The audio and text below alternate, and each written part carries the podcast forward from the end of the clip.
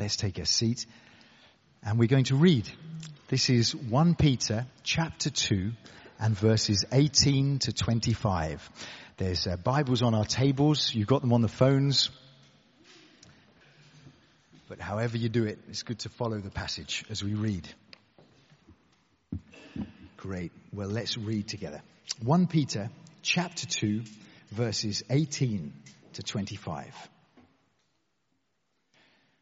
Slaves, in reverent fear of God, submit yourselves to your masters, not only to those who are good and considerate, but also to those who are harsh. For it is commendable if someone bears up under the pain of unjust suffering because they are conscious of God. But how is it to your credit if you receive a beating for doing wrong and endure it? But if you suffer for doing good and you endure it, this is commendable before God. To this you were called because Christ suffered for you, leaving you an example that you should follow in his steps. He committed no sin and no deceit was found in his mouth. When they hurled their insults at him, he did not retaliate. When he suffered, he made no threats. Instead, he entrusted himself to him who judges justly. He himself bore our sins in his body on the cross so that we might die to sins and live for righteousness. By his wounds you have been healed.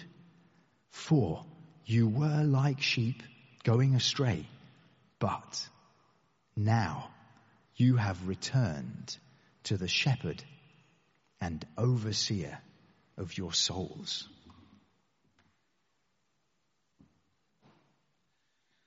Wow, what a passage. It's been echoing, I hope you've noticed, echoing through our evening already. As we've remembered Jesus' sacrifice for us, his unjust suffering, the way that he died instead of us. Because this passage is in the light of this that we've been celebrating um, this evening. We're going to uh, have time to um, speak together tonight, have conversations around our tables. And uh, really, we've divided this passage into two parts uh, this evening. And uh, the title, well, we could call it all kinds of things, but I've been thinking really as I've been preparing this, it just is full of unjust suffering.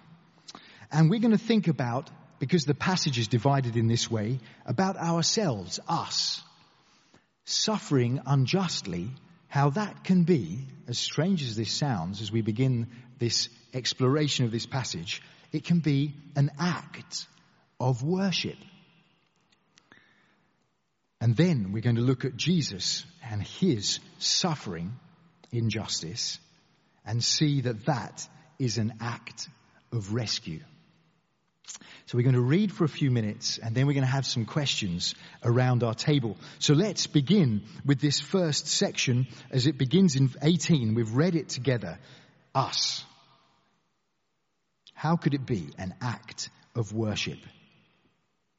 I don't know whether you can think of unjust suffering that you've experienced. Perhaps betrayal of a, of a friend. Um, perhaps somebody speaking about you things that aren't true, perhaps being overlooked for things that you deserve. And all of those things are very painful. Some things can have happened years and years ago, and yet somehow they still affect us all these years later.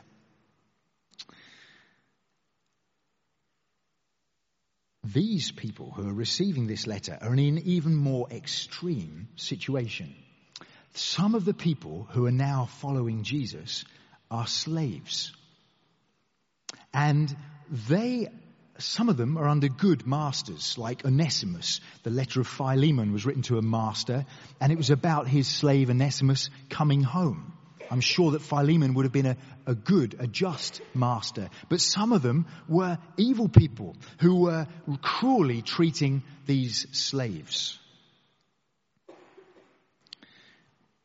And the instruction in this letter, in verse 19, or in verse 18, is that they should be submissive to their masters. And as they're submitting to the cruelty of their master, they're to be kind of looking over that master's shoulder to the ultimate master, the master that Dan was speaking about last week. And in verse 19 it says that it's commendable if someone bears up under the pain of unjust suffering because they are conscious of God. Maybe some of us tonight are in the middle of some situation that is so painful because of the injustice. And here, the Holy Spirit is asking us not to look into the eyes of those who are judging us and bringing that injustice, instead to look over their shoulder into the eyes of the righteous, exalted judge the God who will judge the whole earth. Those who are receiving injustice as well as those who are meting out the injustice. These slaves are reading this in this painful situation and they're being told to be conscious of God, the higher judge. Then in verse 21, it's even more challenging because Peter writes, to this you were called because Christ suffered for you. As believers in Jesus, as these slaves who are believing in Jesus in this extreme situation, we are called to experience injustice. It's going to happen. If we're living for Jesus, we're going to suffer as a result, unfairly. And this passage, as Peter writes his letter, he says, look, as you suffer unfairly, look beyond to the judge, the higher judge, the God who will judge the earth. And he says in verse 21, you've been called to this kind of life by Jesus. And there's one more thing he says. He says that as we experience injustice, as these slaves experience injustice, they are following in Jesus' steps. See that at the end of verse 21? Christ suffered for you, leaving you an example that you should follow in his steps. There are brothers and sisters across the world tonight who are suffering the most awful injustice because of their faith in Jesus. But they endure, they press on because they are conscious of the higher judge. They know that they are called to a life of sacrifice. Jesus said, take up your cross, take up your execution stick and follow me. They're prepared to live like that because they're following in Jesus' steps. Wasn't it brilliant this morning when John spoke about those two characters? There's Mr. Blend In and Mr. Stand Out. I thought that was a brilliant illustration. If you weren't here, Mr. Blend In, he's pretty quiet about his faith that seems to die as his story proceeds, and he ends up with all sorts of wealth. Mr. Standout is committed to following Jesus and speaking up whatever the cost. And he showed us this morning how the we are called to be those who stand out whatever suffering comes as a result. Well, we're going to talk more about these things around our tables in just a moment. But let's look at the second part of this passage, which is unjust suffering. How Jesus, through unjust suffering, well, this was an act of rescue. He performed an act of rescue. We read in verse 22, he committed no sin, no deceit was found in his mouth. Verse 23, when they hurled their insults at him, he didn't retaliate. When he suffered, he made no threats. Instead, he entrusted himself to him who judges justly. So again, Jesus, just as we are called to be aware of the higher judge, the highest judge, it was because Jesus was aware of the ultimate judgment that he remained steadfast as he endured that suffering. In verse 24, we've read it already. He bore our sins in his body on the cross so that we might die to sins and live for righteousness. And then it says at the end of verse 24, by his wounds you have been healed. As Jesus faced that unjust suffering, he did so conscious of a higher judge. He was doing it bearing our sins. He was doing it to bring our healing. We'll read the last verse in a few minutes' time. We've already read it once, but we'll read it together in a few minutes' time. But let's think about the so kind of question. And we're going to think about this around our tables. We want to ask ourselves around our tables, how does this passage shape the way that we respond to unjust suffering? Let's ask each other too, what do we learn about Jesus' sacrifice here in this passage? And then read verse 24 together. Does this relate to your experience, your story in any way? Let's spend a few minutes around our tables asking ourselves the big question, so what? We've just read this passage, got a, a sketch of what it says, but how does it hit our lives? Let's talk around our tables for a few minutes now. We're going to uh, come back around our tables in a minute to uh, to pray, but I wonder how your conversations have been going. Um, I'm sure you haven't exhaustively answered every question, but we're going to keep on thinking about this for a few moments, and then we're going to uh, pray together. I was uh, I was chatting with uh, with Dave actually, Dave Fancott this morning, and we were talking through this passage, and uh, and he said, Andy, you know I think part of this passage is you have to, it's right to recognize injustice. Not to just say, oh, this is, not just to pretend that it's all okay. But when you are being treated unjustly, to recognize that and then to choose to endure it because you're looking at Jesus, you're following his example.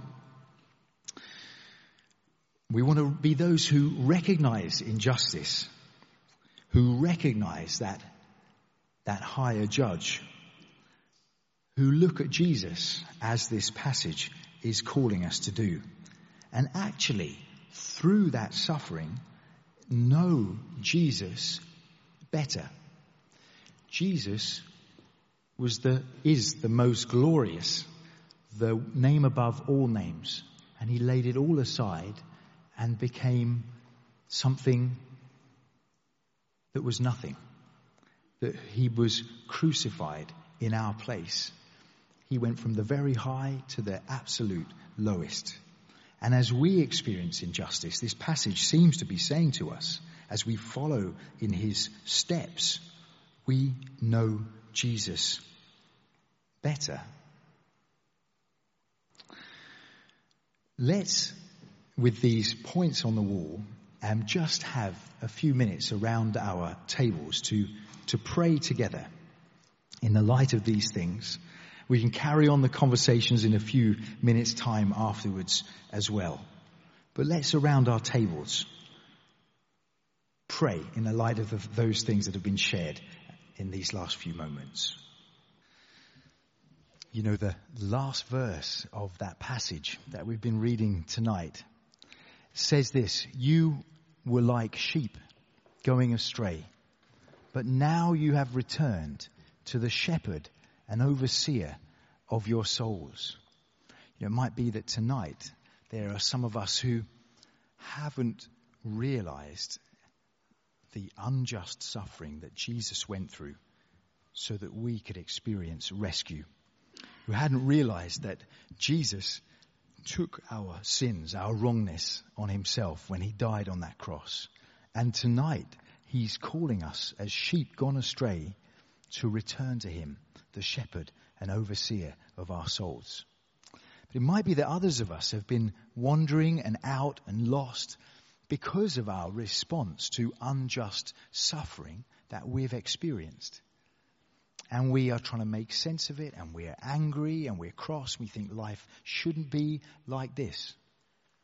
But tonight we're hearing that we're called actually as an act of worship to be conscious, even back then, perhaps in that past events, in those times of injustice, or in the present, the injustice that you're facing now, that there is a higher judge, that you're called by Jesus to endure in this tough situation. And that actually, as you're going through these things, you're following in Jesus' steps. And as we allow God to reorder our response to that unjust suffering, uh, suffering we too can experience a, a, refreshment in our relationship with Jesus, like a, a returning uh, to Him. We're going to sing a beautiful song as we close, and then I'll pray. This song, it speaks of giving our lives to follow, laying down our lives for the Lord Jesus. Let's stand up together, shall we?